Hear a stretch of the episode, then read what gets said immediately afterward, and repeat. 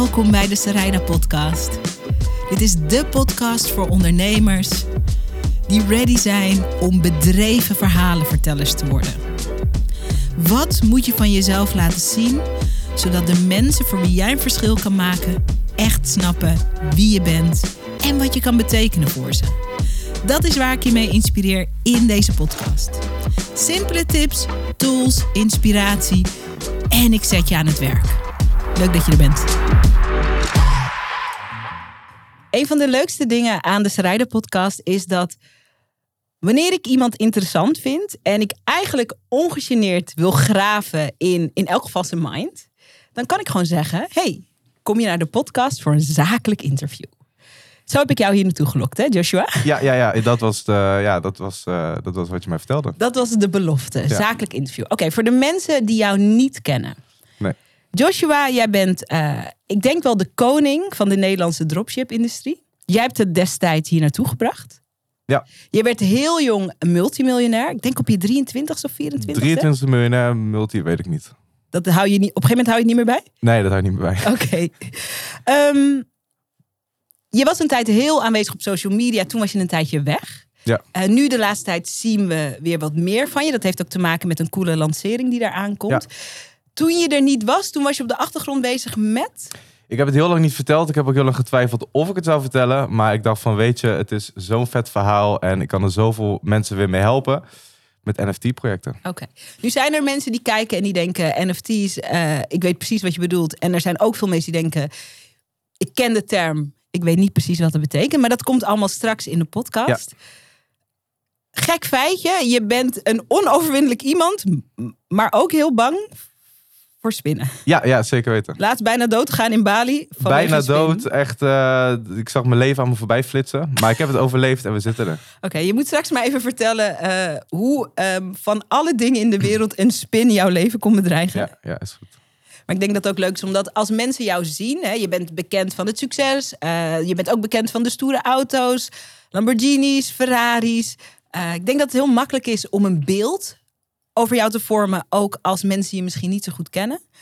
En de Ja. intentie voor dit gesprek is echt om, eh, nou ja, wat ik ook zei, om in je psyche te graven. Ja. En om te ontdekken van eh, wie ben je en wat drijft jou nu echt. Leuk. Ik, ik heb Ja, er toch? zin in. Ja. Anders dan, dan anders. Ja, is het, ja? Waar, Ja. Waar, waar zit dat in, denk je? Nou ja, je hebt natuurlijk goed je onderzoek gedaan, eh, zeg maar. Je hebt een heel mooi concept dat we net even kort besproken hebben. Ja. Dus dat, dat is al anders voor mij. Ja, voor de mensen die denken van hoezo goed voorbereid, want dat heb je natuurlijk niet gezien. Ehm, wanneer ik een gast interview voor de Serijden podcast, dan eh, ga ik echt wroeten in iemands privéleven. En doe ik op een hele nette manier. Maar ik heb dus onder andere gepraat met eh, een jeugdvriend van jou. Ja. En ook echt met jouw beide ouders. Om te praten over wat moet ik nou eigenlijk snappen van Joshua. Om te begrijpen wie er tegenover me zit. Ja. Dus ehm, met dat in het achterhoofd wil ik even terug in de tijd. Ehm, je bent 16 in Ja. dit scenario. Je bent 16 jaar. Je ziet er heel anders uit dan dat je er nu uitziet. Dik vooral, heel dik. Heel dik. Ja. 116 kilo. Je ouders proberen je op allerlei manieren te motiveren om gezonder te gaan leven. En ook om af te vallen. Sonja Bakker, Weight Watchers, het hele spectrum. Het Iedereen. hele pakket, we hebben alles gehad. Als ik nu terug ga naar mijn ouders, ik weet nog precies de la in hun keuken. Dus die open trek, hij ligt vol met Sonja Bakker boeken. Oh ja. Ja. Zij wilde voor jou dat je eh lekker in je vel kwam en gezonder ging leven. Het Ja. werkte allemaal niet. Totdat jij zelf besloot op 16-jarige leeftijd. En nu ga ik mijn hele leven omgooien. Ja. Hoe zag dat moment eruit? Want blijkbaar had dat moment alles te maken met iets intern bij jou. En niet te maken met eh, een liefdevolle omgeving die je wilde helpen met veranderen. Nee. Hoe zag het eruit? Ik, ik weet het nog heel goed. Ik eh, ben een jaar of 16, denk ik. Ik, ik. ik sta in Almere bij een kickboxgala. En ehm Mootje van de gym, die, moest, eh, die, die moet vechten.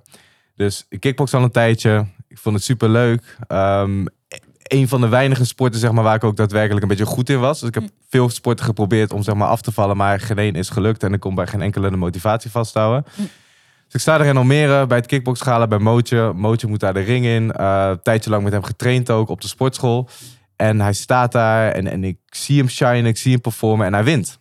Mm. En ik denk van, hé, hey, wacht eens even, dat moet ik ook kunnen. Dus ik, ik moet daar ook gaan staan. Ik wil ook in die ring gaan staan. Mm. Dus ik loop naar mijn trainer toe. Dus ik zeg tegen mijn trainer van, hé, hey, eh, Oscar, zo heet mijn trainer. Ik zeg, ik wil ook gaan vechten.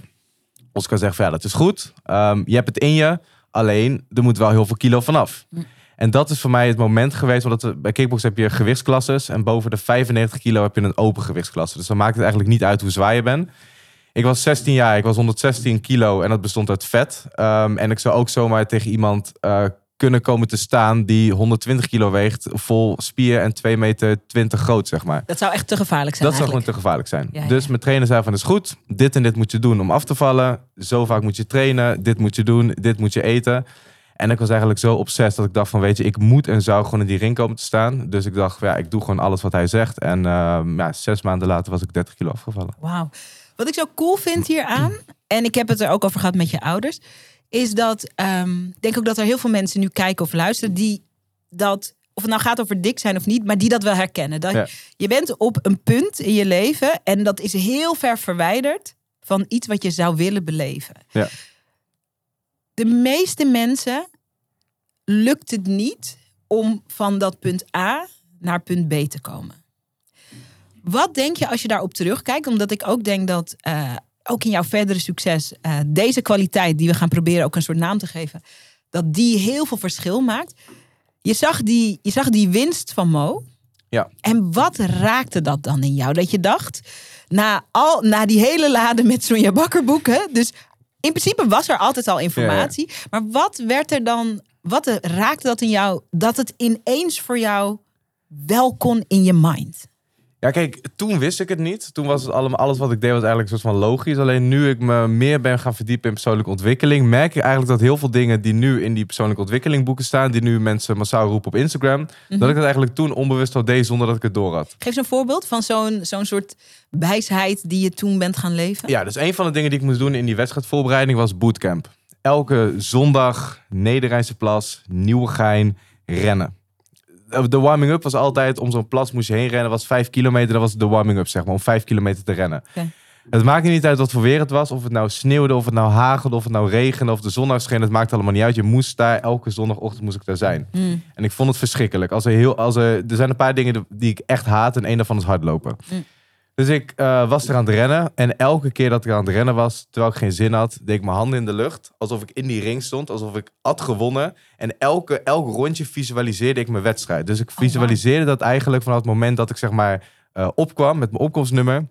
Dat ik daar liep, dat ik de ring instapte, dat ik mijn hand omhoog deed, dat ik die wedstrijd had en dat ik uiteindelijk gewonnen had. Dus dat was altijd mijn visualisatie geweest tijdens dat rondje, zonder dat ik wist wat visualiseren was. Oh ja. En dat trok me eigenlijk een beetje door die, eh, door die training heen.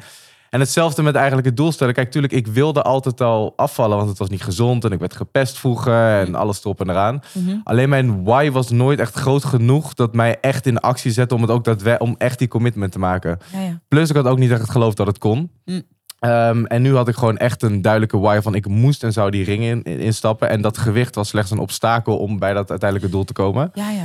En dat heeft mij uiteindelijk wel getriggerd om, eh, om dat te doen. En recent weer trouwens, want recent ben ik weer in de, in, in de ring gaan staan. Ja, dat is mooi als ik je mag bijvallen. Wat Ja. zo cool is aan. eh, dus dit verhaal begint als je 16 bent. Nou, inmiddels is het 10 jaar later, 26. Je bent echt vrij recent, was je in Thailand, toch? Bali. Bali? Ja. In Bali om daar. eh, ja, het is allemaal. Nee. Grapje. Je was daar om eh, daar eh, te vechten. Ja, Internationaal gevecht op een groot gala daar. Ja. Je hebt daar een deel van eh, gedocumenteerd op, op Instagram. Er komt een leuke docu aan waarin je dat hele avontuur blootlegt. Je was daar samen met je vader. ja. En ik weet dat ik dat zat te kijken. En dat ik het heel cool vond. Maar dat ik ook dacht... ehm, jij met jouw ondernemersleven... al die bedrijven, gaan we het zo over hebben. Ja. Je stapt daar de ring in. Tuurlijk, je hebt getraind, je bent voorbereid. Maar, maar één verkeerd... of één goed gemikte of verkeerd gemikte klap... Ja. en alles kan voorbij zijn. En ik vroeg me af toen ik het keek... waarom staat hij daar? Waarom niet? Het is gewoon een, het is gewoon een, vet, het is gewoon een vette uitdaging. En dat vind ik ook het mooie gelijk aan die ring. Van, je staat daar, je hebt een dag afgesproken, je hebt een tijd afgesproken en je moet daar gewoon staan. Het maakt niet uit hoe je hebt geslapen, het maakt niet uit of je niet lekker in je vel zit, het Ja. maakt niet uit of je vriendin het gisteren heeft uitgemaakt, het maakt niet uit of je misselijk bent of buikpijn hebt. Op dat moment Op die dag in de week, op die tijd, sta je daar gewoon. En dan is het gewoon knokken. Ja. En dan sta je daar gewoon met de intentie iemands kop eraf te slaan. Maar je weet ook dat hij daar met diezelfde intentie staat om jouw kop eraf te slaan. Dat vind ik heel mooi aan het, aan het, aan het, eh, aan het, aan het, ja, aan het vechten, zeg maar. En niet alleen dat moment zelf, maar juist dat hele proces ernaartoe. Dat je naar dat moment, je weet het van tevoren, dat je daar naartoe werkt in je trainingen. Dat je hele lifestyle er al aanpast. Een commitment maakt en daar uiteindelijk naartoe werkt. En gewoon een, een, vette avond eh, neerzet. Dus en zeker als je dit nu vertelt op je zestiende, dat voor jou een soort gelijk, hè, we zitten een beetje in dezelfde hoek, Ja. dat dat ehm, het begin was voor jou eh, van eigenlijk een heel nieuw leven. Want dat Ja, is, als ik de mensen in jouw omgeving spreek, ze zeggen allemaal, zeg maar, dat moment dat Joshua echt ging afvallen, dat hij daar echt voor ging, toen is zijn leven veranderd. Ja, 100%. En hoopte je ehm, bij dit gevecht, ehm, was je weer op zoek naar een soort transformatie? Of was dit iets anders? Wel deels, omdat ik ehm, eh, ja, heb die periode daarvoor een beetje te veel genoten van het goede leven. Nou, je kent het wel, je business gaat lekker, je reist veel, eh, je gaat lekker naar lekkere restaurants. Champagne vinden we allebei, eh, vinden we allebei heel lekker natuurlijk. Ja, hoe weet je dat? Ja. Daar komen we zo meteen op.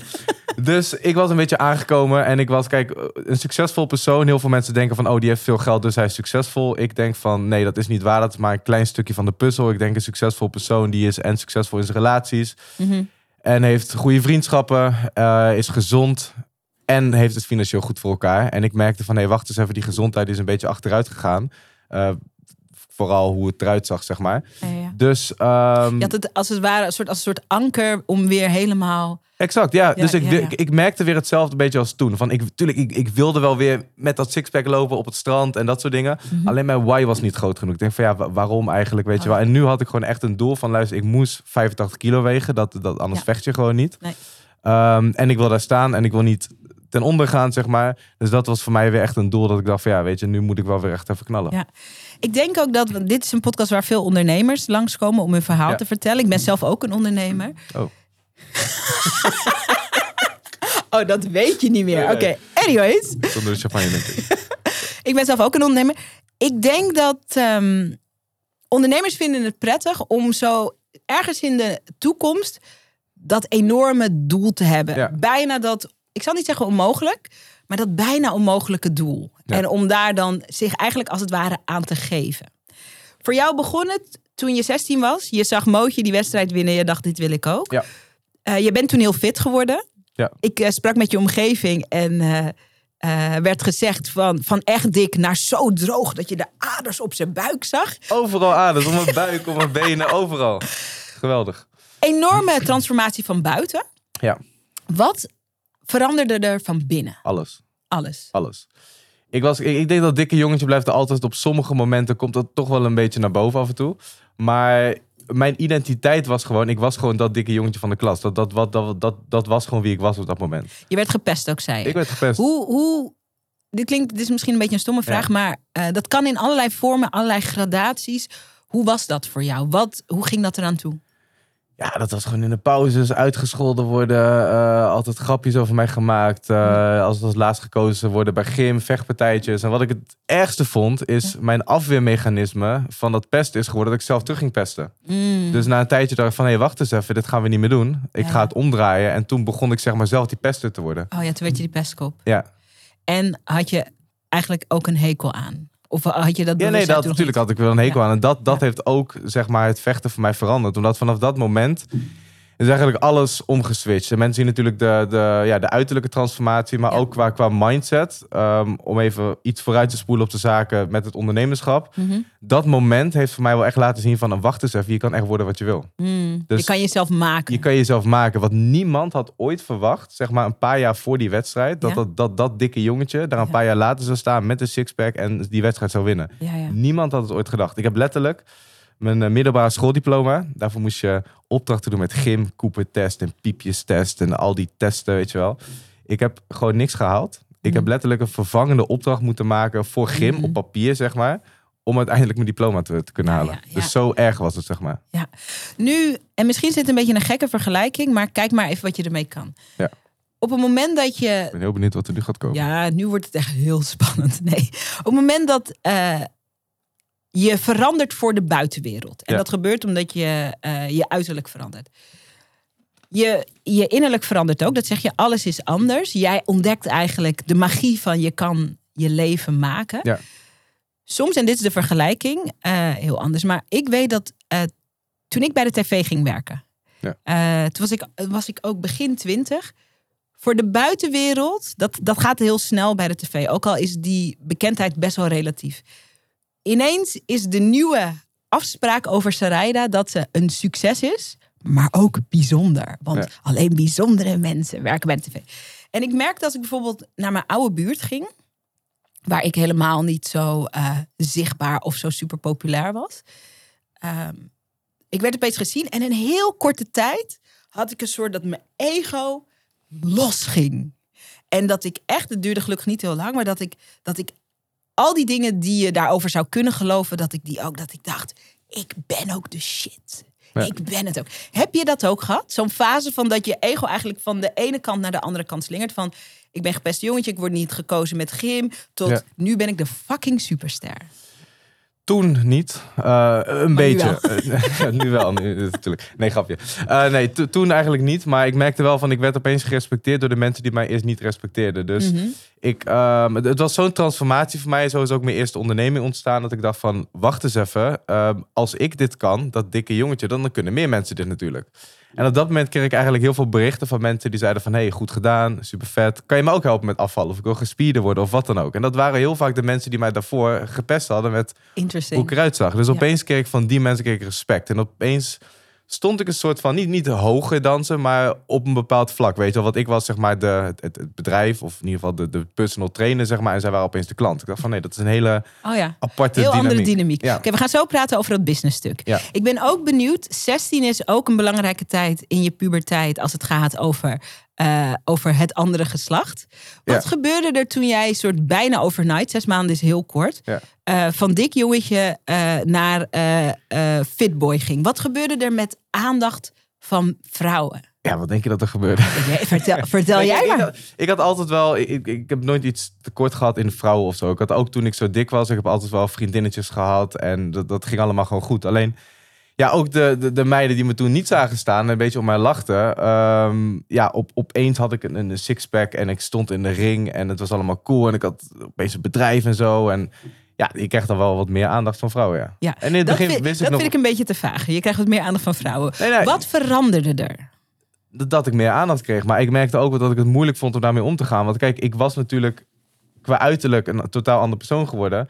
Alleen in de essentie ben ik niet veranderd. Nee, ik bedoel, van, van- ik was ja. eigen, ik, ik ben wel, ik ben wel veranderd, maar ook weer niet. Ja, ja, Ik ben dezelfde persoon. Dus ik dacht van, oké, toen vond je me niet leuk, nu wel. En dat heeft te maken met hoe ik eruit zie. Ik denk van, weet je, ik kon daar niet echt heel goed mee dealen. En hoe zag dat eruit? Josh die ineens eh, nieuwe aandacht krijgt. Ja. En die daar niet goed mee kan dealen. Als ik dat zeg maar op mijn netvlies wil zien, wat zie ik dan? Ik kon het niet volledig accepteren of zo. Ik kon er niet eh, helemaal van genieten. Oké. En in de praktijk betekent dat... eh, als je zegt ik kan er niet van genieten, is dat ga je dat dan wantrouwen of, of ga je ze wegduwen Ja, of, soms een of beetje- ben je eigenlijk dan heel needy in die vriendschappen? Hoe ziet dat er dan uit? Ja, hoe zag het eruit? Ehm meer dat ik dacht van ja, ik, ik kon me dan niet helemaal. Iets blokkeerde in mij. Dat ik dacht van nou ja, maar dat is omdat ik eruit zie niet hoe Oh, ik ja. ben. Weet je wel, dat, dat idee had ik eh toen. Hoorde daar ook iets van rancune bij? beetje. Ramwie? Rancune als een dat- soort, het is gewoon een grote mensenwoord. Oh, hè? grote mensen hoor.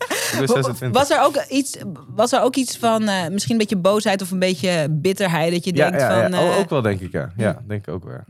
Ik kan me voorstellen. Oké, vanuit die transformatie startte je vrij, vrij vroeg, want volgens mij was je 17, eh, een bedrijf. En dat vind Ja, ik wel 17, uniek, 18, omdat er zijn tal van mensen die iets ontdekken over het leven en nooit de afslag maken, mentaal, van dat is ook een business. Ja. Kan je het moment herinneren dat je dacht, ehm, ik doe dit nu voor mezelf en nu kan ik er veel mensen mee helpen en ik kan daar geld voor vragen, want je had ook nog in die soort modus kunnen gaan van soort het evangelie. Nu ga je iedereen helpen in je vrije tijd. Had ook gekund. Ja, had ook gekund. maar bij jou kwam vrij snel ook eh, de afslag business. Hoe, hoe, eh, hoe kwam dat als idee in je mind? Ja, ik wilde dat altijd wel doen. Ik, wilde altijd, ik wist altijd wel van, oké, ik wil niet de rest van mijn leven voor een baas gaan werken. Ik wil altijd wel iets voor mezelf gaan doen. Mhm. Dus ja, natuurlijk, de eerste vrienden heb ik al gratis geholpen natuurlijk. En toen dacht ik van, nee, wacht eens even, hier kan ik ook gewoon geld voor gaan vragen. Dus vroeg ik 30 euro voor een voedingsschema, 40 euro voor een voedingsschema. Toen ging ik meer nadenken, wat kan ik hier allemaal aan koppelen? Nou, dan kun je affiliate linkjes maken voor supplementen website, weet je wel. En dan ging ik dan mijn affiliate linkje doorsturen, zodat ik nog meer geld verdiende aan één klant. Jij zat toen al at 17 in de affiliate game. Ik ben een affiliate marketing OG, tuurlijk. nee, ik wist dat nog wel. Want wat ik ook, volgens mij staat die website nog online, fitformation.nl. Dat, is, ja, dat was dat eerste bedrijf, hè? Ja, ja, misschien staat die nog online. Ik denk het wel. Dus daar ging ik ook blogartikelen schrijven en zo. Over, eh, weet ik veel, vijf tips om af te vallen. Of Ja, ja. vijf redenen waarom je creatine moet gebruiken. Dan een, een, linkje naar MyProtein of zo, weet je wel. Waar mensen dan je- de ja. creatine kunnen kopen. How interesting. Je komt uit een gezin. ehm, je vader is ondernemend, maar is in loondienst. En je moeder, naar eigen woorden, Alles is. behalve. Ja. Waar heb je dat geleerd? Of waar heb je dat gezien? Ik heb geen idee. Ik, ik, ik, ik weet het niet. Ik vond het altijd wel interessant. En ik denk dat ik vroeger... ehm, weet een beetje de Ilko de Boef funnel inkwam. Dus een beetje de, de, de, de generatie voor, zeg maar, de, de goeroes van nu, zeg maar. Die er nog wel zijn, maar toen echt de shit waren. En nu nog steeds, maar toen waren zij... Er was niks anders. Ja, even voor de mensen die denken, Elke de Wie. Eh, in internet-ondernemersland is zeg maar onze versie van Snoop Dogg. Oftewel die ene rapper die er al honderd jaar Ja. is en nog altijd relevant. Dat is, hij is geen rapper natuurlijk, maar dat is Elke de Boer. Dat is Ja. voor, de, voor veel mensen die nu ook heel succesvol zijn, was Ilke de Boer. Ik noem hem ook eh, de Richard Branson van Nederland. Hij was eigenlijk het eerste beeld van wat er allemaal mogelijk is.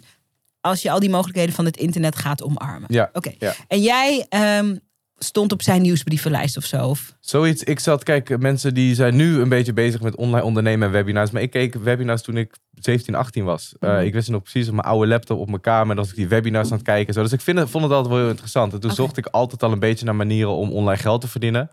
Dus toen eh, affiliate marketing. Toen dacht ik van nee, dat kan ik ook koppelen aan, aan Fitformation. Dus ik e-boekjes schrijven en andere e-boekjes weer aanraden en dat soort dingen. Dus dat deed ik zeg maar naast om uiteindelijk te kijken van hoe kan ik mijn business nog meer laten groeien. Wat verdiende je in die tijd? Ja, het zal het zijn, ik denk 1000 tot 1500 euro per maand of zo. Ja. Maar dat voor was, voor dat iemand was, van 17 is dat, dat was, dat was lekker. is goed was- geld, toch? Ja, ik had mijn stufie nog ernaast. Prima. Kijk, living la vida Ja, li- loca. living the life. Uiteindelijk eh, heb je die business eh, opgeschort. Ja. Eh, wat was de belangrijkste reden dat je dacht, ik, ga, ik ga meer doen of ik ga iets anders doen? Ehm, ja, de belangrijkste reden was eigenlijk, ik was, naar, was gaan backpacken door Thailand. En toen kwam ik Digital Nomads tegen. Toen, had ik, toen had ik mijn online personal training bedrijf Ja, al. ik ga je bijvallen als je Ja. het goed vindt. Even voor op de timeline. ehm, jij hebt deze business. Ja. Jij bent heel slim. Als in school slim. Ook voor de rest slim. Ook street smart en zo. Ja. Maar eh, ja, zeggen mensen dat nog? Nee. Oké. VWO-advies. Eh, ja. Uiteindelijk MBO gaan doen. Ja, ja. Why? Even tussendoor. Dat gepeste stukje. Ik was super tegendraad. Ik had altijd problemen op school. Dus ik ben van VWO. Heb, heb ik VWO gedaan? Ja, ik heb VWO gedaan. Je had Ben- advi- VWO-advies gegeven. Nee, nee, ik heb VWO Oh, je gedaan. hebt het zelfs gedaan. Heb twee jaar zelfs. Oké. Toen moet ik blijven zitten. Dus dat, nou, dat heb ik nog een keer gedaan. Nee, ik deed HAVO VWO. Toen mocht ik door naar VWO. Mhm. Toen ben ik daarin blijven zitten. Mhm. En toen, je mag niet twee keer blijven zitten. Dus dan weet ik veel wat ze dan gaan doen. Uh, maar ze wilden mij in ieder geval zo snel mogelijk van school af hebben. Dus ze hebben mij niet van VWO naar HAVO gezet. Maar ze hebben mij van VWO naar MBO. VMBO gezet. V- Wow. Dus toen heb ik Dat is echt zo. Ja, toen heb ik VMBO gedaan. Ehm, twee vingers in mijn neus, uiteraard. MBO gedaan, ook met twee vingers in mijn neus. MBO 4, toen ben ik doorgegaan naar HBO. En toen kwam het moment dat je dacht, ik wil niet meer naar school. Nou, toen kwam meer het moment dat ik dacht van, toen had ik die why weer. Hetzelfde met dat kickbox verhaal. Toen was ik aan gaan backpacken en toen had ik dus mijn why. Want ik zag al die digital nomads. Ik zag, ik, ik was aan het backpacken. En ik was eigenlijk mijn zuurverdiende Fitformation geld en mijn stufie was ik aan het opmaken. In Thailand. Mhm. Dus ik was, dat, ik was aan het reizen, ik vond het superleuk, maar mijn, mijn bankrekening werd steeds leger. Mhm. Toen ontmoette ik dus mensen die dus een eigen online business hadden of freelance klusjes deden. Het was in de meeste gevallen niet zo spannend. Maar wat ik wel spannend was, vond, was dat wij exact dezelfde reis hadden. We gingen naar dezelfde restaurants, we gingen dezelfde watervallen bekijken, we zaten in dezelfde tuk-tuks, we waren op dezelfde eilanden. Alleen zij verdienden geld en ik maakte mijn geld op. Ja, jij maakt echt. Dus na zes weken stond ik weer op nul en moest ik weer een heel schooljaar overleven, zeg maar, om uiteindelijk weer terug te hopelijk in de zomer weer terug te kunnen. Terwijl zij gewoon fulltime doorreisden. En toen dacht ik van wacht eens even. Als zij dat kunnen, kan ik dat ook. komen. Je bent dat toen gaan uitzoeken. Ja. Ehm, maak een klein sprongetje in de tijd. Ehm, eh, jij kwam toen eh, op het dropshippen. Ja. Dat, eh, toch nog heel even Ja. de kortst mogelijke versie voor Ja. mensen die niet precies weten wat dat is. Ja. Die zijn er nog. Oké. Jij denkt, waar, in Ja, welk dan? universum? Even de kortste versie, wat is dropshippen? Ik heb een webshop. Ik verkoop waterflesjes. Het enige verschil is dat ik niet een magazijn voor heb met waterflesjes, maar dat ik ze- eh, leverancier heb gevonden voor die waterflesjes. Jij bestelt bij mij een waterflesje voor 30 euro. Ik betaal mijn leverancier een tientje en mijn leverancier stuurt het direct van zijn magazijn naar jou, waardoor ik dus niks hoef in te kopen, niks op voorraad heb en dus niks hoef te versturen. Oké, prima. Dan hebben we dat al gecoverd. Jij ontdekt dat dat. een goede beschrijving trouwens? Ik denk wel duidelijk in elk geval, helder. Ja, dat is belangrijk. Ja. Jij ontdekt dat. Ehm, je komt terug naar. Je, je hebt gesprek met je ouders. Je zegt: eh, Ik ga dit proberen. Ja, ik vul gewoon even. Ja. in, hoor. ja wel op basis van de research die ik heb gedaan. Ehm, en wat ik begreep van je ouders was dat je oorspronkelijke doel was om ongeveer 3000 euro per maand te verdienen Ja. en een Rolex. Ja, ja. oh, oh, voor mijn 26 Voor je zou ik een Rolex. 27 ja. 27, 27 of 26. Ja. Dat briefje hangt nog eh, bij mijn ouders ergens. Oh ja, dat, oh, dat heb je ook visueel gemaakt. Ja, ja, ik, ik- tuurlijk. Ik ging alles leren over business en dat soort dingen. Zeiden, ja, je moet je doelen opschrijven en laten hang- ophangen op een plek waar je er elke dag mee geconfronteerd wordt. Dus ik had zeg maar, mijn bed hier zo en dan op, had ik zo'n muur en daar had ik zo al die doelen opgeschreven. Ik denk dat we in alle vriendelijkheid wel kunnen zeggen dat je dat doel soort meer dan behaald hebt. Ja, ja, zeker. Best ook nog een stukje eroverheen, Ja. soort van.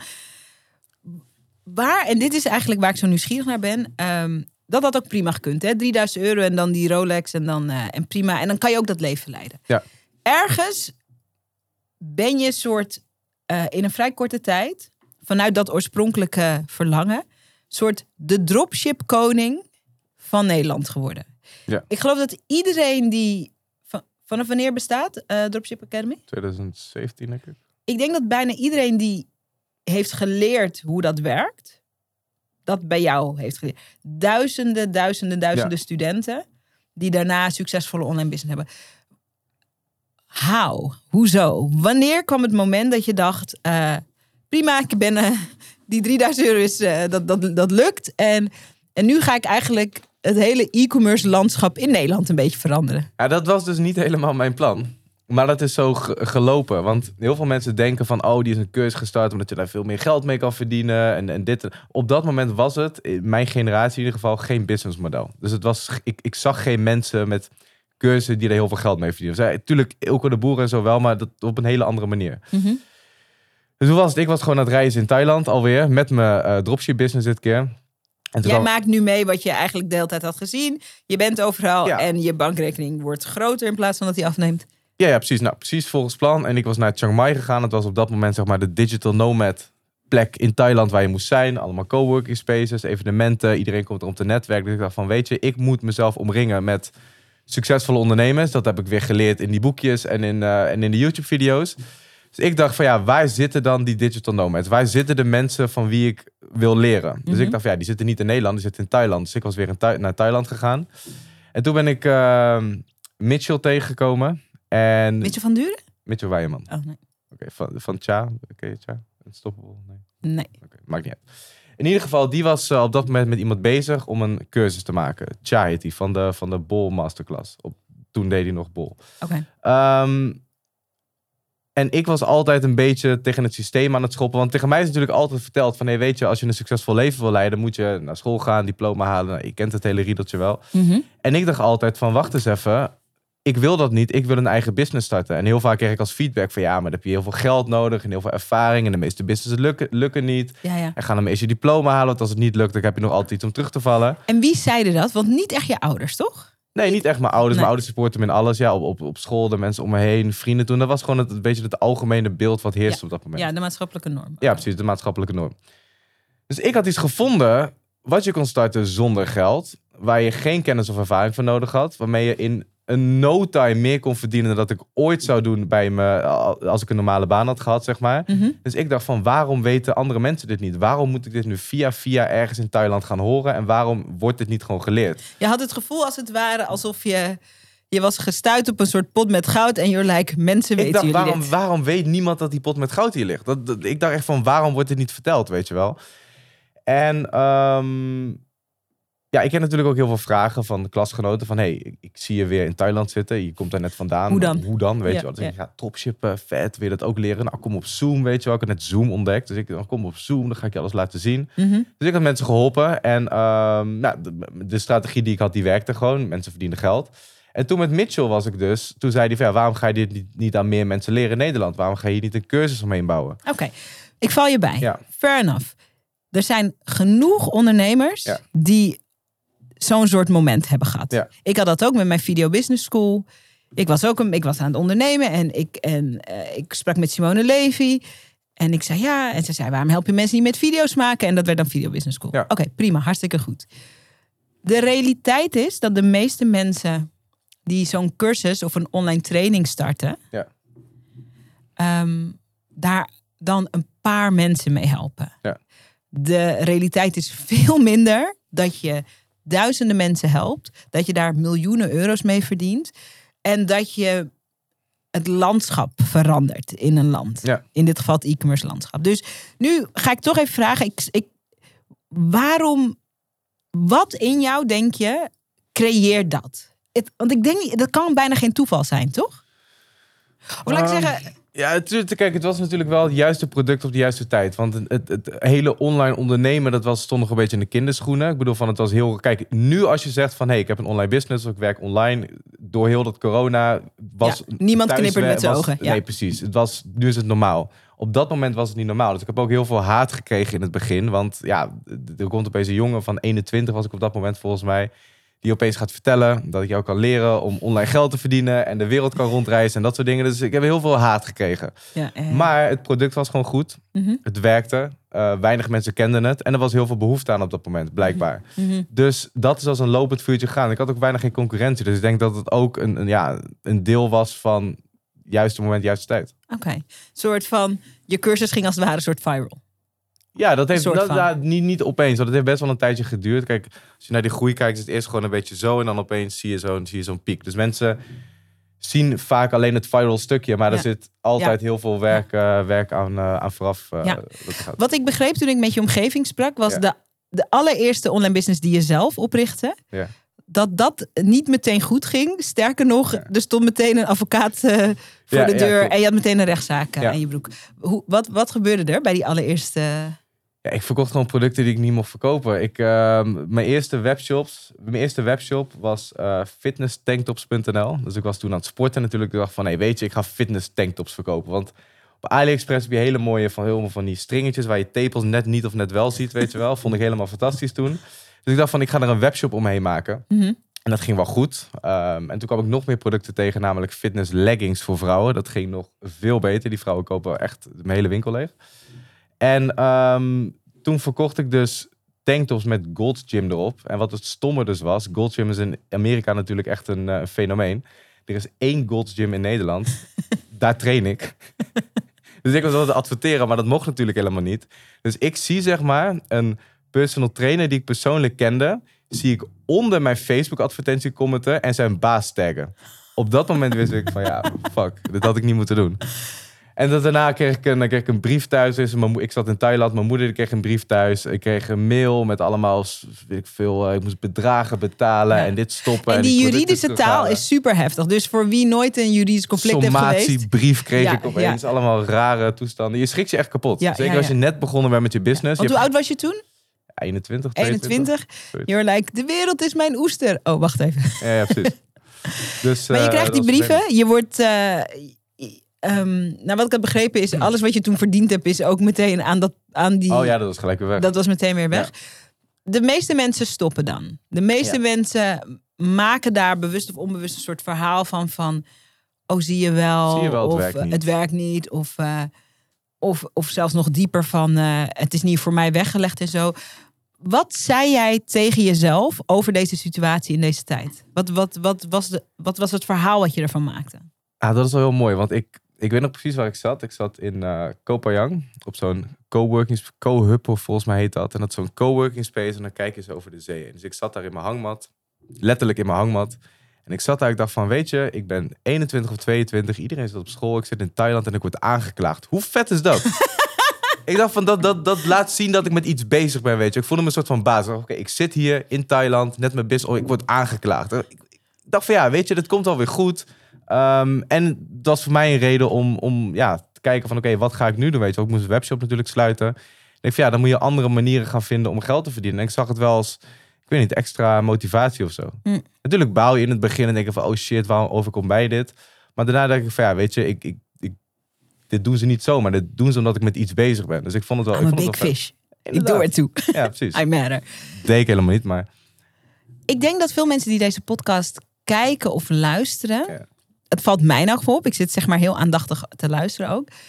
Ehm, je hebt een hele nuchtere kijk op dingen. En ik Ja. denk, ik weet niet of mensen meteen als ze jou zien denken: oh, wat een, wat een nuchtere Oh, nee, jongen is dat. niet. Met al die sportwagen. absoluut niet. Maar je hebt een, een hele. ehm, ook het voorbeeld wat je net noemt, hè, je wordt aangelegd dat je denkt. Oh.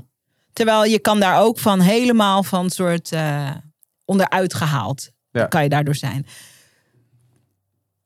Ervaar je jezelf als iemand die een nuchtere kijk heeft op dingen? En met nuchter bedoel ik eigenlijk niet zo emotioneel. Ja, zeker. Je bent niet zo'n emotioneel iemand, vraagteken. Ehm, in sommige gevallen kan ik emotioneel zijn, maar bij dit soort dingen, weet je, ik, hoe meer van dit soort dingen je ook meemaakt. Ik heb, ik heb zoveel verhalen, dingen meegemaakt de afgelopen tijd met, met, Met business bedoel je? ja, met business ook dingen die misgaan en grote investeringen die fout gaan, genaaid worden, dat soort dingen. En dan denk ik ja, hoe vaker dat gebeurt, het boeit niet. Het komt altijd wel weer goed. Ja, ja. Je- er is altijd wel een les uit te halen. Dus bij dat soort situaties probeer ik altijd te kijken van... oké, wat is de les voor mij? Wat leert het mij? En, en, en waarom gebeurt dit? Weet je wel? Ja, ja. En zit er in enig stuk van dat proces wel emotie? Is het bijvoorbeeld dat je wel bijvoorbeeld eerst altijd boos wordt? Of, of is het gewoon helemaal Nee, tuurlijk. Ik, ben, ontrokken van emotie? Dat kan, ik, hè? denk, ik denk dat sommige mensen nu kijken en die denken van... hé, hey, Josh, jij bent super emotioneel in business juist. Of, of daarbuiten, Oh, ja? weet je wel. Ja, ik denk het wel. Het, En- het, li- het ligt eraan. Bij sommige, bij dit soort situaties, weet je wel... Ik, ik kies mijn momenten waarop ik me druk maak. En bij zulke momenten maak ik me gewoon niet druk. Je kan er niks meer aan doen. Ja, ja. Ehm, ik heb het uiteindelijk nog een soort van omgedraaid in, in marketing voor mezelf. Dus waarschijnlijk heb ik nog winst gemaakt ook, weet je, op dat verhaal. ja, weet je, het komt allemaal wel goed. ja, ja. En ik denk ook bij al die dingen die gebeuren, denk ik van achteraf is het allemaal een, een deel van je ondernemersverhaal. Hm. En als je naar welke ondernemer ook kijkt, die heeft altijd fok-ups in zijn verhaal zitten. En ik denk gewoon van, hey, weet je, dit waarschijnlijk aan het eind van de rit is dit gewoon een stukje uit mijn verhaal. Het is gewoon een hoofdstuk uit mijn boek. ja, ja. Weet je wat Gary Vaynerchuk ook vaak zegt van... eh, vaak als er iets gebeurt, dan ziet hij het alweer als een soort hoofdstukje in een boek wat hij gaat schrijven. Ja, nee, precies. Ja, zo zie kijk ik je het er ook naar. Zo, zo, Ja. zo zie ik het ook. Zijn er gebieden in je leven waar je wel veel minder rationeel en veel emotioneler bent dan in business? Eh, Hij denkt, mijn gezicht heeft het al verraden, maar wat ga ik erover zeggen? ja, nee, tuurlijk. Kijk, eh, in eh, de, man-vrouw verhouding, ja, tuurlijk, zeker weten. In de liefde. Ja, in de liefde. Ja. Ik heb altijd relaties gehad. Dus ja, nee, zeker weten. Nu weet ik dat je er niet zo happig op bent om te praten over de liefde. Ja. Nu begin je er zelf over wel door een heel strategisch slim geplaatste begin je vraag. er zelf over. dit, dit was gewoon zo'n zo'n zo'n interviewstrategie dit. Ja, kijk maar even. Kijk, de bedoeling van dit interview is Ja. niet. eh het is op geen enkele manier dat er een scoop of zo. Of, maar Maar, nee, nee, nee. Maar kijk maar even wat je. Dit is iets en dit is een persoonlijke verwondering van mij. Ja. Kijk maar of je wil antwoorden. Voor iemand met jouw leven en met jouw levensstijl en de vrijheid en de mogelijkheden die jij hebt in je leven, Ja. zelf gecreëerd. Ja. Ik heb me vanaf de zijlijn Ja. altijd afgevraagd en altijd is gewoon, um, wij kennen elkaar, wat eh, een jaar of zo, nou prima. Ik heb me altijd afgevraagd dat Vijf hele jaar. Ik heb me altijd afgevraagd. Oké, even, want nu moet ik het even recht zeggen, anders kan ik vanavond niet slapen. Josh en ik kennen elkaar van een, eh, een, een, een business soort borrelnetwerk. En eigenlijk zien wij elkaar altijd alleen maar dronken. ja, Dus op dat soort op dat soort. evenementen. Ja, ja, ja. ja, dus daarom is dit ons eerste grote mensengesprek, hè? Nuchter. Hoe vind je dat dat gaat? Ja, goed. Prima wel, hè? Ik ben ook trots Beter dan eh, verwacht. Beter dan verwacht, ja. Anyways, ik heb me altijd afgevraagd. ehm, laat ik het zo zeggen. Het zou ook helemaal niet heel raar zijn. Nee. Als jij ehm, qua liefde er zo in zou staan dat je zegt: Ik heb alle vrijheid van de wereld. Je hebt ook veel verantwoordelijkheid, want je hebt al die grote bedrijven.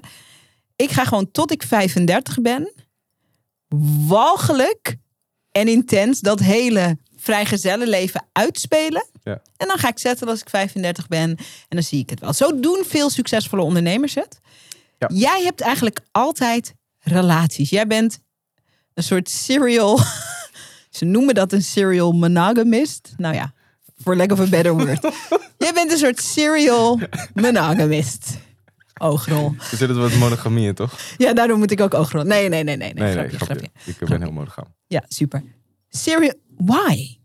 En niet omdat er iets mis mee is, maar ik, absoluut niet. Maar ik ben gewoon nieuwsgierig daarnaar. Ik denk ook als ondernemer heb je een soort, zonder over mijn huidige status of, of iets te, te, te hebben. Ehm, ik denk dat je ook juist op het moment dat je zo druk bent en in business, dat je ook een veilige haven moet hebben om naar, naar thuis te komen. Dat je gewoon een, een stukje peace of mind hebt, zeg maar. En een vrouw die je gewoon support. Dus Mhm. dat, dat is één theorie. Een Eh, theorie. ja, Oh, een eigen theorie of Nee, dat, ik- of dat ja, leef je? dat. Of ehm, dat, daar verlang je naar? nou ja, ik, ik, ik denk dat daar een beetje die behoefte in heeft gezeten. En ook, ik heb heel vaak in relaties gezeten. En ik denk dat dat ook een beetje mijn... Ik, weet niet, ik heb een tijd lang gehad dat ik het best wel moeilijk vond om alleen te zijn. Of zo. Je, als je zo gewend raakt aan iemand en dan Hm. stiet het uit en dan ga je volgende, weet je wel. Ik denk niet dat het per se iets goed is. Ik denk dat het voor mij juist heel goed is om een tijdje eh, niks te hebben, zeg maar. Vrij te zijn. Ja. ja. Je zegt, ik vond het een tijdje moeilijk om alleen te zijn. Ja. Op welke momenten voelde je dat dan? Dat je dacht van, oh, ik ben blij dat ik niet alleen ben. Of, oh, ik zou nu niet alleen willen zijn. Of, oh, gelukkig ben ik niet Ja, het is alleen. niet momenten, maar het is gewoon dat, dat stukje zekerheid of zo. Een stukje comfort dat, dat iemand geeft. Dat Mhm. denk ik. Interesting. Ja. Ik, ik heb het zelf wel nog niet uitgevonden. Dat, dat is Nee. iets van, ja, maar denk je erover na? Of is het gewoon zo van, eh, zo is het nu en, eh, en prima? Of is dit een Nee, thema, een het- levend het thema in je leven? een thema en ik denk er ook over na. En eh, weet je, ik, ik, zit, ik zit nu goed. Ehm, maar ja, altijd ben je scenario's het afvragen van... Hé, wat was dit, wat was dat, wat Ja. was zus, wat was zo. En natuurlijk, ik heb veel vrijheid en ik reis natuurlijk veel. En Ja. er komt veel op je af. En het is, ja, weet je, hoe ga je daarmee om? Wat doe je ermee? Ja. Gaat dat goed? ja, natuurlijk. Plaag je. Ik Ja, plaag nee, dat je. gaat heel goed. Oké, ik plaag je. Dat gaat heel goed. Oké. Sprong eh, richting de toekomst. Ja. Heeft hier ook wel mee te maken. Eh, mensen die jou volgen op Instagram kunnen, zeker als 1 en 1 gewoon 2 blijkt te zijn, Ja. eh, kunnen zien ja, ja, ja, dat Oh. je, er, je, je erover denkt, of misschien is het al een proces wat in werking is, om te gaan emigreren. Ja. ja. Waar ga je naartoe en why? Why? Dan moet ik heel goed... Nee, grapje. Ehm, waar ga ik naartoe? Ik, kijk, ik hou van reizen. Ehm, mijn doel was altijd om digital nomad te worden. Dat is, eh, dat is een soort van geluk. Ik- ben nog steeds die digital nomad. En mensen zien nu de buitenkant. Natuurlijk, kijk, de business gaat goed. Je hebt de mogelijkheid om als jonge jongen een, een goede auto te kopen. Weet je? Ja, dat, dan doe je dat. Of een mooi Of een paar- horloge. een of paar goede auto's. Weet je, weet je wel, dat Even voor, maar voor, even voor mensen, want ik denk dat er ook mensen naar deze podcast Ja. kijken die jou misschien nog niet goed kennen. Ehm, ik vind, maar ik hou ervan. Ja. Maar omdat ik hou van expressie en ik hou ervan als dingen uitgesproken zijn. Ja. Je krijgt er ook wel commentaar op. Ja. Maar eh, jij maakt er, vind ik, wel echt een feest van. Ferraris, Lamborghinis? Rolexen. Ja, Is toch leuk? een kast van een huis. Met, ik weet niet, 80 kamers lijkt het wel te hebben. Als ik, de, ik heb de YouTube-video gezien, dus ik heb daarop gebaseerd. Maar ehm, echt, die, je pakt het echt vast, die lifestyle. Maar nu, het huis gaat misschien in de verkoop. eh, in je Instagram stories gaat het erover dat je eigenlijk op een eiland met een brommertje en een rugtas. Hoe- waar zit je met je mind? En wat wil je dan gaan beleven op zo'n eiland wat je denkt hier niet te kunnen beleven? Of wat je misschien hier ook echt niet Kijk, kan wat beleven? voor, mij, wat voor mij het belangrijkste is, is vrijheid. De reizen, vrijheid, vrij zijn, dat soort dingen. En ik wil gewoon een situatie waarin ik zoveel mogelijk vrijheid kan ervaren in mijn leven. En ik merk ook als ik op landen zoals Thailand ben, eh, op eilanden zoals Bali, Mhm. daar gewoon mijn scootertje rijden, op mijn slippers, gewoon vrij kan zijn, lekker mijn ding kan doen. Dan word ik veel gelukkiger van dan in een, dan in een supercar. En ik vind, het, ik vind het allebei heel leuk. Dus ik vind het Mhm. super leuk om in die Lambo te crossen, en met Ferrari en de rallies te doen en te chillen in de kast van een huis en dat soort dingen. Mhm. Maar aan de andere kant, op een scootertje ben ik net zo gelukkig, of misschien wel gelukkiger en misschien wel zorgelozer. En dat is een beetje waar ik naar op zoek ben. Dus ik wil eigenlijk nu alles verkopen en eh, gaan emigreren. Ik vind het wel interessant dat je zegt zorgeloos. Want ik denk dat veel mensen die eh, geen ondernemers zijn, die weten niet dat de mate waarin je meer succesvol wordt, is ook de mate waarin je meer verantwoordelijkheden krijgt. En dat is niet altijd even duidelijk. Dus ehm, je hebt een team wat je aanstuurt. Ik heb bijvoorbeeld Ja. ook een team. Nou, je kan best wel eens wakker liggen over iets wat er speelt in je team. Of tenminste, Ja, ik dan.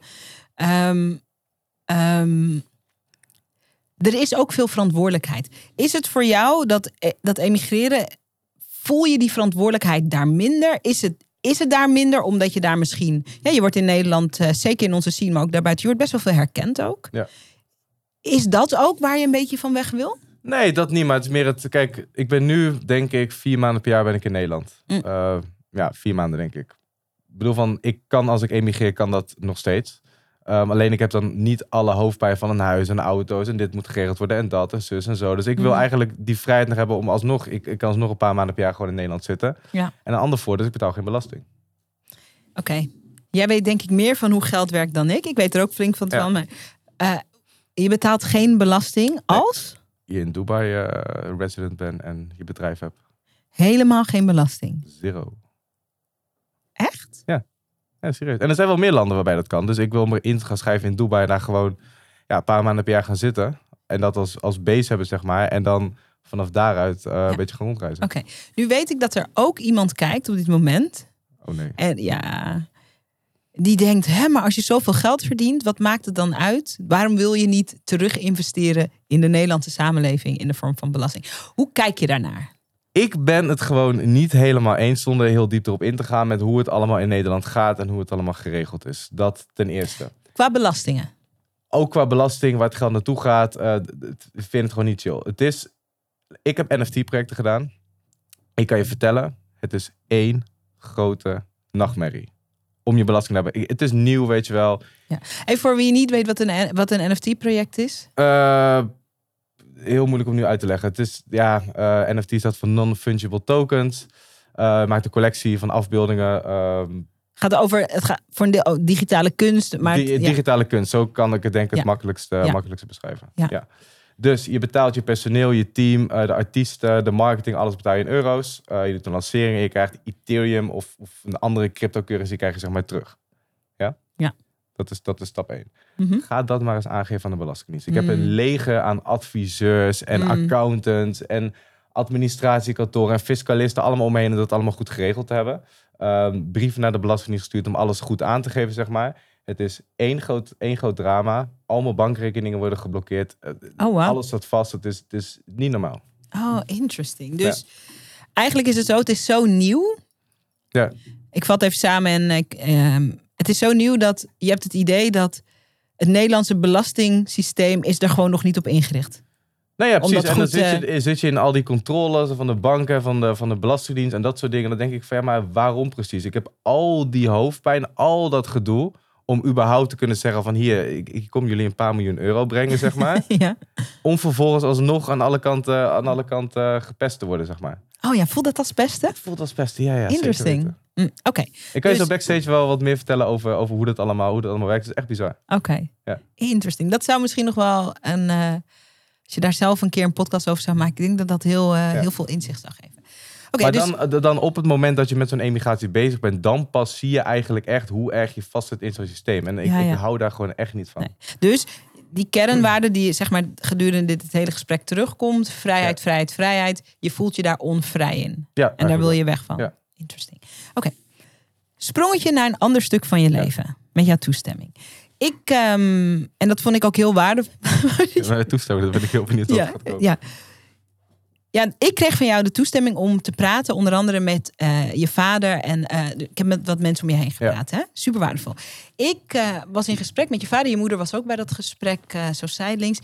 En jouw vader vertelde, en ik ben echt een huilenbank, dus ik moet ook opletten. Ik moet niet in een jankje gaan, want ik ben heel huilie-huilie. Ja. Jouw vader vertelde, die was met jou mee naar, eh, naar Bali Ja. toen je ging vechten. En hij vertelde wat hij ervaarde. Ik ben natuurlijk zelf ook moeder. Toen jij opkwam. En dat raakte mij echt. Jullie zijn een beetje, volgens mij een beetje nuchtere familie. Dus ik denk cool. Maar ik was echt doorgeraakt. Hij vertelde. Zegt, dan sta je daar. Dan zie je eh, je zoon opkomen. Ehm, hij, zegt, hij, zei, hij zei, ik zie weer eigenlijk dat kleine jongetje wat hij was. Ik zie die ogen. Ik zie die blik. Hij zegt, mijn hart sloeg over. Hij zegt, ik heb als een kind staan schreeuwen daar. Ik heb hem ook laten beloven dat hij het nooit meer doet. Ja, ja, klopt. Het eerste wat hij zei was, George, beloof me nooit meer Nooit dit. meer, nee. En ik was diep, diep, diep, diep, diep geraakt. Omdat als, als, als ouder, ik ben ook een moeder, ik, ik, ik snap dat of zo. Dat je gewoon naar je kind kijkt en dat je denkt, dit is gewoon mijn fucking kind. Wat een, what's happening? En voor mij was het duidelijk, eh, dit is Josh zijn vader. Ja. op papier is het zo. Hij is op papier ook je vader, maar hij is niet jouw biologische vader. Nee, klopt. Jouw moeder is. Ik, sorry, we gaan even in termen van wit en zwart, anders vind ik het. eh, Je moeder is wit. eh, jouw vader is wit, maar jouw echte vader is natuurlijk, want ik bedoel, je bent Ja, een bruine biologisch man. vader. Ja, Ja, ja. jouw biolo sorry, jouw biolo ja, dat zullen we zeggen. Jouw Verwekker. biologische vader, jouw verwekker. Oké, dat vind ik wel een beetje een emotieloos woord. Oké, biologisch vader. Ja, jouw biologische vader is, eh, is een donkere man. Ja. En ik weet niet of je er iets over kwijt wil. Ehm, speel dit in jouw leven op Nee, enige manier? Nee. Want wat ik me zo afvraag, je, jouw journey tekent zich door. eh, je, je bent heel nieuwsgierig en je gaat alles uitzoeken. Ja. Oh, je moet afvallen. Je gaat helemaal uitzoeken. En dan ga je ook uitzoeken Ja. hoe je het mensen kan leren. Oh, er zijn mensen aan het reizen in Thailand die geld verdienen. En dan ga je helemaal uitzoeken. En dan maak je het. En dan ga je ook uitzoeken hoe je andere mensen. Dus Ja. jouw leven, als ik dat vanaf de zijlijn bezie, wordt getekend door nieuwsgierigheid. Hoe kan het, aanname, hè, dat je dan niet nieuwsgierig bent, ondanks dat je dus uit een heel warm gezin komt? Ja. Dat was mij heel duidelijk. Laat ik het zo vragen, niet aanname. Ben je niet nieuwsgierig naar die biologische vader? Niet meer, totaal niet meer. Niet meer. Wanneer, wat is daar, waarom is dat veranderd? Oké, kijk, mijn ouders, eh, wat je al zei, ik kom uit een heel liefdevol gezin. Ja, je hebt mijn ouders gesproken. Ik heb altijd gewoon een vader en een moeder gehad. Dus ik, ik heb nooit het gevoel gehad van, oh, ik heb geen vader. Of, of ik mis iets aan die kant of zo, totaal niet. Mhm. Mijn ouders zijn aan de andere kant wel heel open geweest. Van, hey, dit is hoe het zit. Dit Ja, is waarom jij... Moet ook wel, toch? Als Ja, we in de valt- het familiefoto. Het, valt, op, Nou, het valt op, het valt op. Als we in de familiefoto kijken, dan Ja. kunnen we wel zien van hé. Ja. Nee, maar nooit, maar eh, ook altijd van, hey, wil je iets over hem weten? Wil je zijn naam weten? Wil je een foto zien? Wil je hem ontmoeten of iets? Eh, Mhm. laat het ons weten, weet je wel. Ik Oh, heb ja. altijd gewoon die keuze gehad van, weet je, als ik iets wilde weten daarover, Ja, ja. wist ik van, ik kan altijd bij mijn ouders terecht. Mhm. Ook bij mijn vader, weet je, die zou zelfs meegaan naar mijn, heel raar, vader, vader. Die zou zelfs meegaan, weet je wel, zo erg supporten ze me erin. En die vinden ook gewoon van, oké, weet je, je hebt gewoon het recht om dat te weten. Maar ik heb nooit echt die behoefte gehad, eh, totdat ik op mijn achttiende ongeveer, kreeg ik een berichtje van iemand. En die zei van, yo, ik ben je eh, halfbroer Hmm. op WhatsApp. Hm. Ik dacht van, ja, dit klopt niet, weet je wel. Hij is van, wel, die en die is je vader, vraag maar aan je moeder. Dus ik had aan mijn moeder gevraagd, nou, dat klopt inderdaad. Toen ben ik een beetje achtergekomen, eh, die kant van de familie. Ehm, toen wist ik ook wie het was. Wel grappig, wel veel gelijkenis. Hij is Europese kampioen eh, kickbox geweest, dat is wel, wel mooi. Hmm, hmm. Ehm, En dat was even, wacht, ik val je bij, Ja, en, maar hou je punt. Ja. Dus jij bent ondertussen, zeg maar, op jezelf en vanuit jezelf op 16-jarige leeftijd heb je die interesse in kickboksen ontwikkeld. Ja. En dan op je 18e ontdek je, mijn vader is een kickbokskampioen. Ja. How interesting. ja, dat was wel, dat was wel grappig. Ja, en toen? Ehm, ja, de, de- de- ja, een beetje met mijn halfbroer gepraat en zo. En ik ben altijd wel van, weet je, als ze contact zoeken, dan ja, reageer ik altijd wel. Mhm. Eh, maar ik merkte ook wel heel snel dat dat misschien niet helemaal de kant is waar ik op zou willen gaan qua mensen omheen, zeg maar. Oké. Als je dat zegt, wat bedoel je daarmee? Ja, ik ben hoe het daar is gegaan. Hoe, ja, ik kan niet te veel op de podcast Nee. zeggen natuurlijk. Kijk maar even, voel even bij jezelf, want kijk, dit zijn natuurlijk, eh, dit zijn natuurlijk privé-onderwerpen. Ja. Laat me je een andere vraag stellen. Ehm, In ieder geval, kijk, ik ben natuurlijk ook... Kijk, hij, mijn biologische vader heeft een...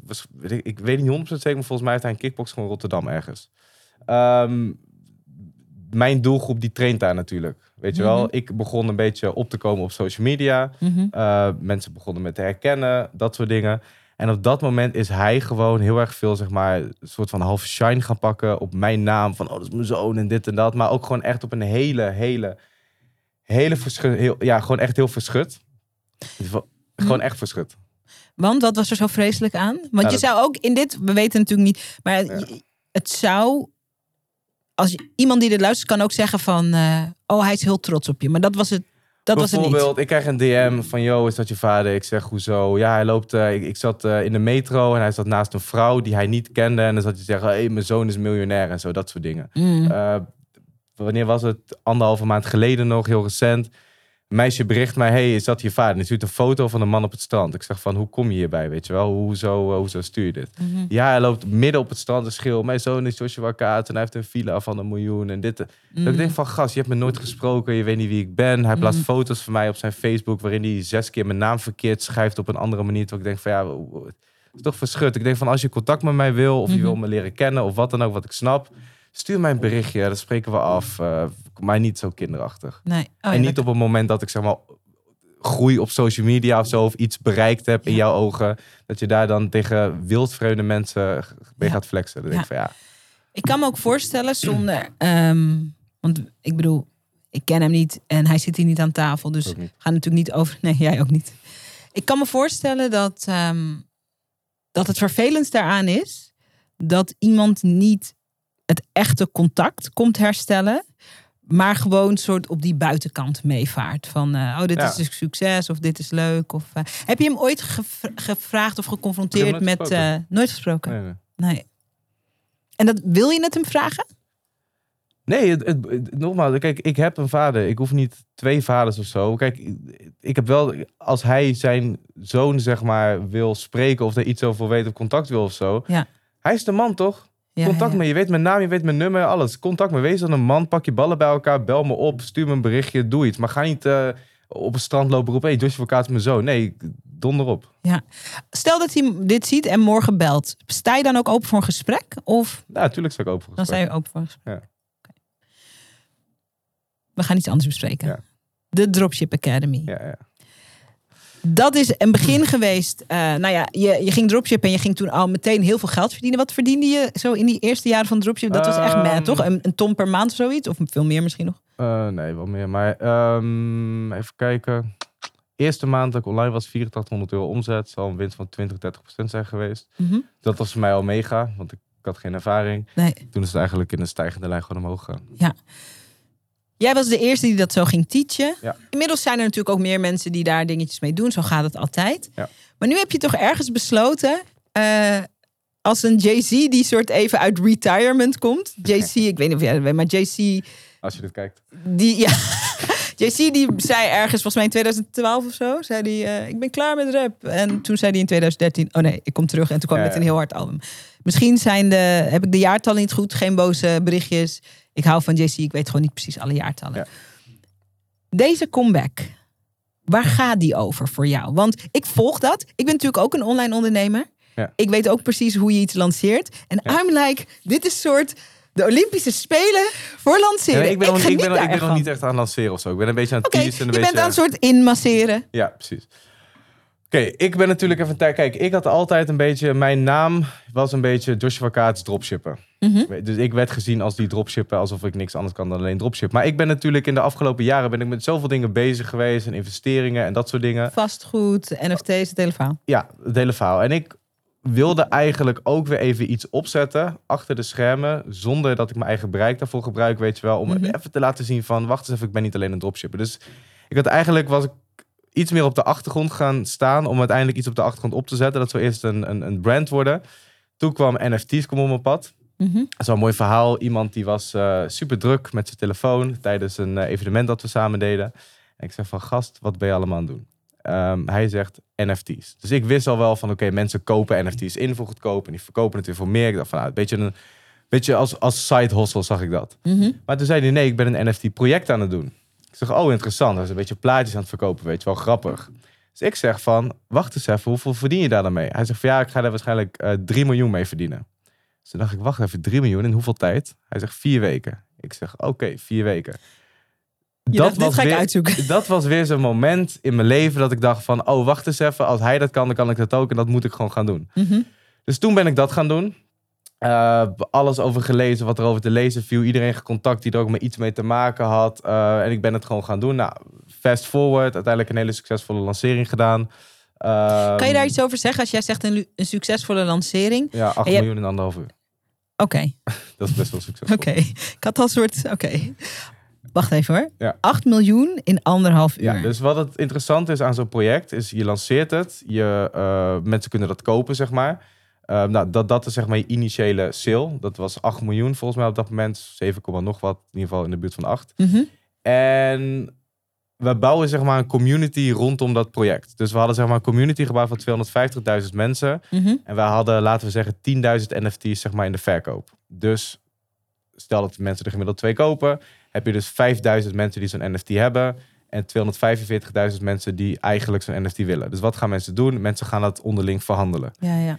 Het interessante is dus, je pakt dus 10% commissie op iedere keer dat... Dat die onder...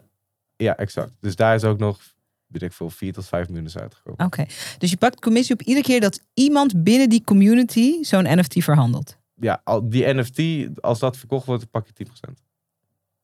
Of, of 5, Oké. dicht, dicht aan wat je instelt, de 10. Oké, nu moeten we toch even, want kijk, ik bedoel, eh, dit is jouw leven, dus. eh, Ja. Maar dit, hoe, laat ik eens zo vragen, hoe ontvang jij dit?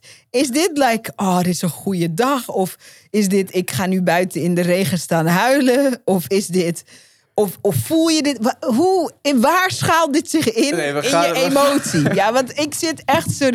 Je weet, ik heb geen pokerface, dus Ja. ik ga ook niet doen alsof ik, maar dit, Nee, ja, kijk, weet je wat het is? Ehm, ik had natuurlijk alles al. Ik, ik had al een Ferrari. Ik had al mijn huis. Ik had al mijn bankrekening, weet je wel. Het, het, het, het- mijn leven veranderde niet door. Het was meer het level van, oké, nu kan ik, weet ik veel, private jet vliegen of zo, weet je wel. Dat- ja, weet niet. Maar is het ook dit? Van, oh ja, dan kan ik private Nee, nee, nee, zeker niet. Kijk, als je van je baan naar bijvoorbeeld 10.000 euro per maand in je business gaat, je hele lifestyle zit op zijn kop. Je kan opeens veel meer dingen doen. Dat is echt een significante verandering. Vanaf een bepaald punt maakt het niet meer uit. Nee. Tuurlijk dacht ik wel van, wow, wacht eens even. Dit is geld, als je dit investeert, dat is gewoon nooit meer werken geld, zeg maar. Ja, ja Eh, precies. het was niet 100% voor mij trouwens. Business partners en zo. Maar ehm, ja, het heeft me ook heel veel geleerd. Want en, en daar kom ik een beetje terug op met die, eh, met die eh, ja, het comeback van de Dropship Academy. Mhm, Ik hoefde dat niet meer te doen. mhm. Ehm, maar uiteindelijk dacht ik van, weet je, wacht eens. Je kon op dat moment heel goed zien van wat als geld niet meer uitmaakt, zeg maar. Wat ga je dan doen? Ja, ja, ja. Oh, dus ik dacht van, ja, ik kan nog 10 NFT-projecten doen. Ik kan dit doen, ik kan dat doen. Ik kan op een strand gaan zitten. Maar word ik daar gelukkig van? Nee, absoluut niet.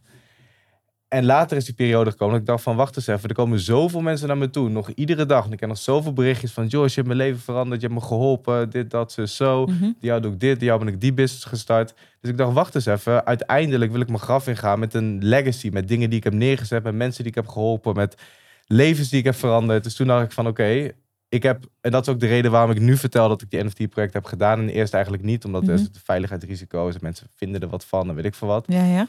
Maar ik heb zoveel lessen geleerd tijdens die projecten. En zoveel geleerd ook hoe, wat, wat geld met je doet. Want het is natuurlijk helemaal zo gegaan. Nou ja, de crypto-koers gezien. Het is ook weer gedeeld door vijf gegaan, zeg maar. Dus ik weet zeg maar hoe het is om binnen een hele korte tijd heel veel miljoen te verdienen. Maar ik weet ook hoe het is om in een hele korte tijd heel veel miljoen zeg maar, te verliezen. Ja, ja, ja. ja. Ehm, en dat is best wel interessant om te zien wat het met je doet. En dat heeft ook alweer mij bewust laten zijn over het feit van wat we allemaal aan het doen zijn. Maar ook eh, over nadenken van wat wil je de komende jaren doen? Wat wil je neerzetten? En, Wat wil je en waar nalaten echt- misschien ja, ja, en waar, waar word je gelukkig van? Ik vind het zo cool dat. ehm, kijk, er zijn natuurlijk eh, g- een, een triljard online cursussen en trainingen. En ik ben ook blij dat die er zijn, want er zijn ook heel veel mensen die allerlei dingen moeten leren. Ja. Ik denk dat het wel heel waardevol is voor jouw cursisten om eh, te kunnen leren ook van deze ervaring. En vooral 100%. die nuchterheid die je er dan toch in hebt. eh, en ook de zienswijze daarop. Dan helemaal even, we, scannen, we gaan even helemaal door tot het einde van je leven. Eh, straks ben je natuurlijk 93 en dan, zijn je, dan heb je nog steeds een sixpack, maar dan zijn je knieën gerimpeld. Ja. En dan kijk je terug op je leven. En ehm, hoe weet je dan dat, hè, wat je nu omschrijft, dat het gelukt is? Wat, wat moet er dan idealiter ontstaan zijn?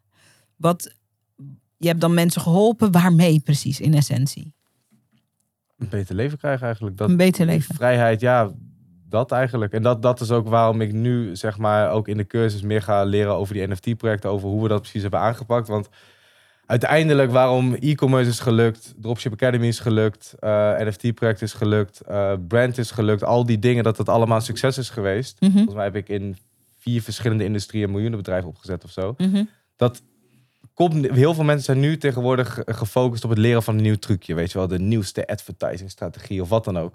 Terwijl ik denk van al die bedrijven die succesvol zijn geworden, zijn succesvol geworden omdat ik de afgelopen jaren heb geïnvesteerd in het ontwikkelen van een aantal hele belangrijke skillsets. En dat wil ik nu ook zeg maar in die academy gaan terugbrengen. Dat het minder Mhm. is van een trucje, maar echt hoe kun je nou echt als ondernemer bepaalde skills aanleren die ongeacht de business waar je ingaat, Ja, ja.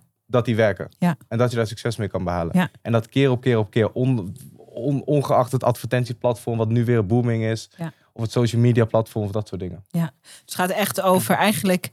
Eigenlijk is het dat je die ondernemers ook helpt om hun persoonlijkheid te ontwikkelen. Ja, kijk, en toen ik begon was het in 2017. De content was letterlijk van, wat is dropshippen? Waarom moet je het starten? En wat zijn de voordelen ervan? Mhm. Maar nu zijn er natuurlijk ook heel veel mensen die al een succesvolle business hebben. Zijn gestart, eh, misschien een zak met geld hebben liggen. En denken van, hey, hoe ga ik dat investeren? Ja. En daar wil ik ook steeds meer mensen bij gaan helpen. Om echt dat, dat de complete ondernemer te worden, zeg maar. Die een bepaald aantal skills heeft die die continu kan inzetten. En elke business, eh, ongeacht industrie, succesvol kan krijgen. Oh, ja. Maar ook hoe die weet hoe ik hoe die zijn geld op een slimme manier kan, kan, neer, kan wegzetten voor de lange termijn om eh, ja, voor altijd financieel onafhankelijk te zijn. Gaat eigenlijk toch weer over vrijheid. Ja, gaat toch veel vrijheid inderdaad. Mooi. Hey, ehm, het gesprek is bijna afgelopen. Is er een vraag die ik je had moeten stellen, die ik je eigenlijk niet gesteld heb? En alsjeblieft gewoon een grote normale. Eh, nee, nee, dan heb ik geen vragen. Nee, nee, nee. Nee, dan heb je. en als het gaat over Nee, zitten? dat eh, niks. Ja, nee, volgens mij, volgens mij niet. Oké. Mensen die geïnteresseerd zijn geraakt in jou, in eh, Dropship Academy, waar kunnen ze naartoe? Mijn Instagram, Joshua Kaat, stuur me gewoon een DM. eh, dat. En eh, als we iets willen lezen over Dropship Academy, behalve, want we kunnen je DM'en, maar misschien willen we ook gewoon even lekker. Oké, Dropshipacademy.nl. helder. That's it. Ik vond het een fijn gesprek. Ik ook. Jij ook? Ja, beter dan verwacht. Beter dan. Beter dan we- Dronken ben ik goed, maar nuchter ben ik ook ja, goed, hè? dat wel ook goed. Zeker Ja. weten. Ja. Jongens, dank voor het kijken. Ehm, prachtig gesprek. Ik denk dat je er veel uit kan halen. Laat Josh even weten dat je hebt gekeken. Ehm, stuur hem even een, eh een DM'tje of eh, maak een mooie screenshot van ons. Ik zal even posteren. En stuur het op, eh, zet op Instagram. En op je- tag ons. Wat ben ik aan het doen? Wat?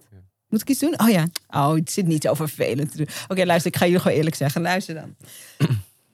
Deze podcaststudio is vrij nieuw. Dit is een nieuwe tafel. De vorige tafel was iets hoger. Dus ik dacht, ik kan. Met, dit is een van mijn favoriete topjes. Ik denk, doe hem aan. Ik denk, die tafel die verbergt zeg maar die ene vetrol die ik heb. Deze tafel, die is wat lager. Die verbergt wat minder. Dus ehm, ik heb net tegen het technische team en ook tegen Josh... die het gewoon nu in de, in de ether knalt. Ik zei, letten jullie? Geven jullie me een teken als mijn soort... als mijn, als mijn vetrol zo tevoorschijn komt. Nou, goed. Dit is Body informatie. Ja, body positivity. Dit is eh, informatie waar je niks mee kan. Als je van dit gesprek genoten hebt, laat het ons weten op Instagram. Joshua Kaats op Instagram. Sarayda Groenhart op Instagram. En eh, dank voor het kijken. En eh, tot een volgende podcast. Super tof dat je hebt geluisterd naar de podcast. Dankjewel. Hey, en als je een mooi inzicht hebt... of iets wat je even met me wilt delen naar aanleiding van de podcast... check me op Instagram. Ik heet daar Sarayda Groenhart. En laat even een berichtje achter met wat je uit deze podcast hebt gehaald. Ik vind het altijd leuk om met je te connecten. Zie ik je daar?